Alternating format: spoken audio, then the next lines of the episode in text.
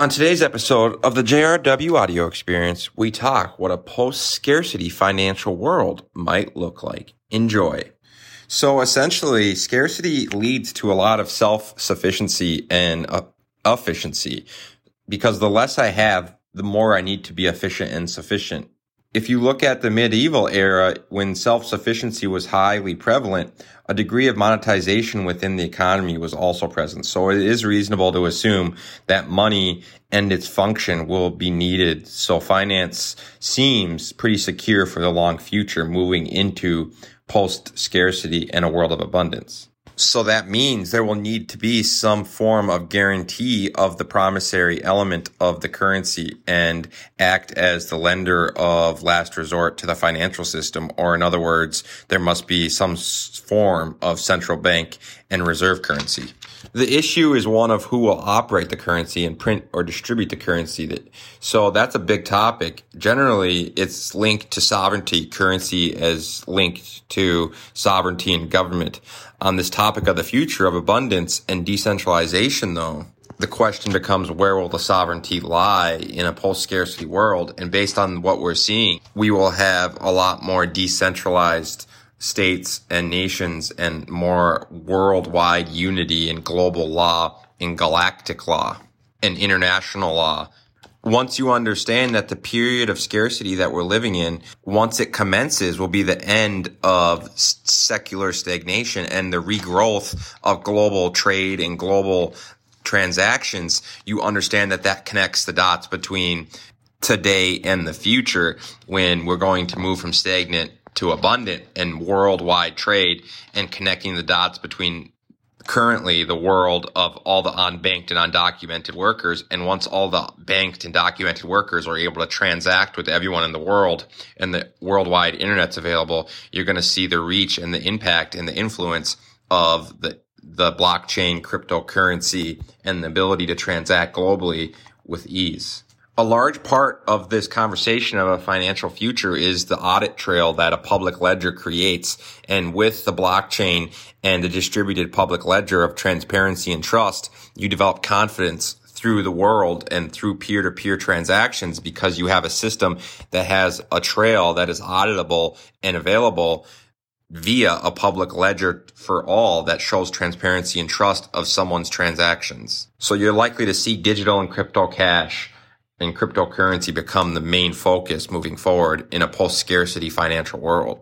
So essentially, you can expect physical and digital cash to be present in the post scarcity financial system. It's just to what degree and what role they play and how and how extensively involved they are.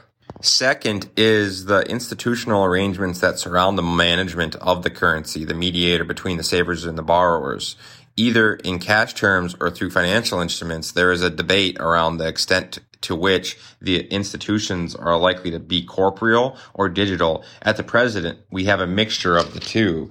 On one hand, digitization of the financial system has created and allowed it to become much more efficient and extend its reach farther and faster than previously possible. On the other fi- end, the financial system is based on trust and confidence. And once you understand that, you can connect the dots between the interpersonal relationships in the corporeal world as well as the digital world by linking blockchain, crypto, the internet, and the blockchain and the distributed public ledger and understand and connect the dots that you can gain trust, awareness, transparency, and insight, as well as trust and confidence in someone because of the access that you gain when you see an audible, transparent distributed public ledger that shows everyone's history and transactions and what they transact on.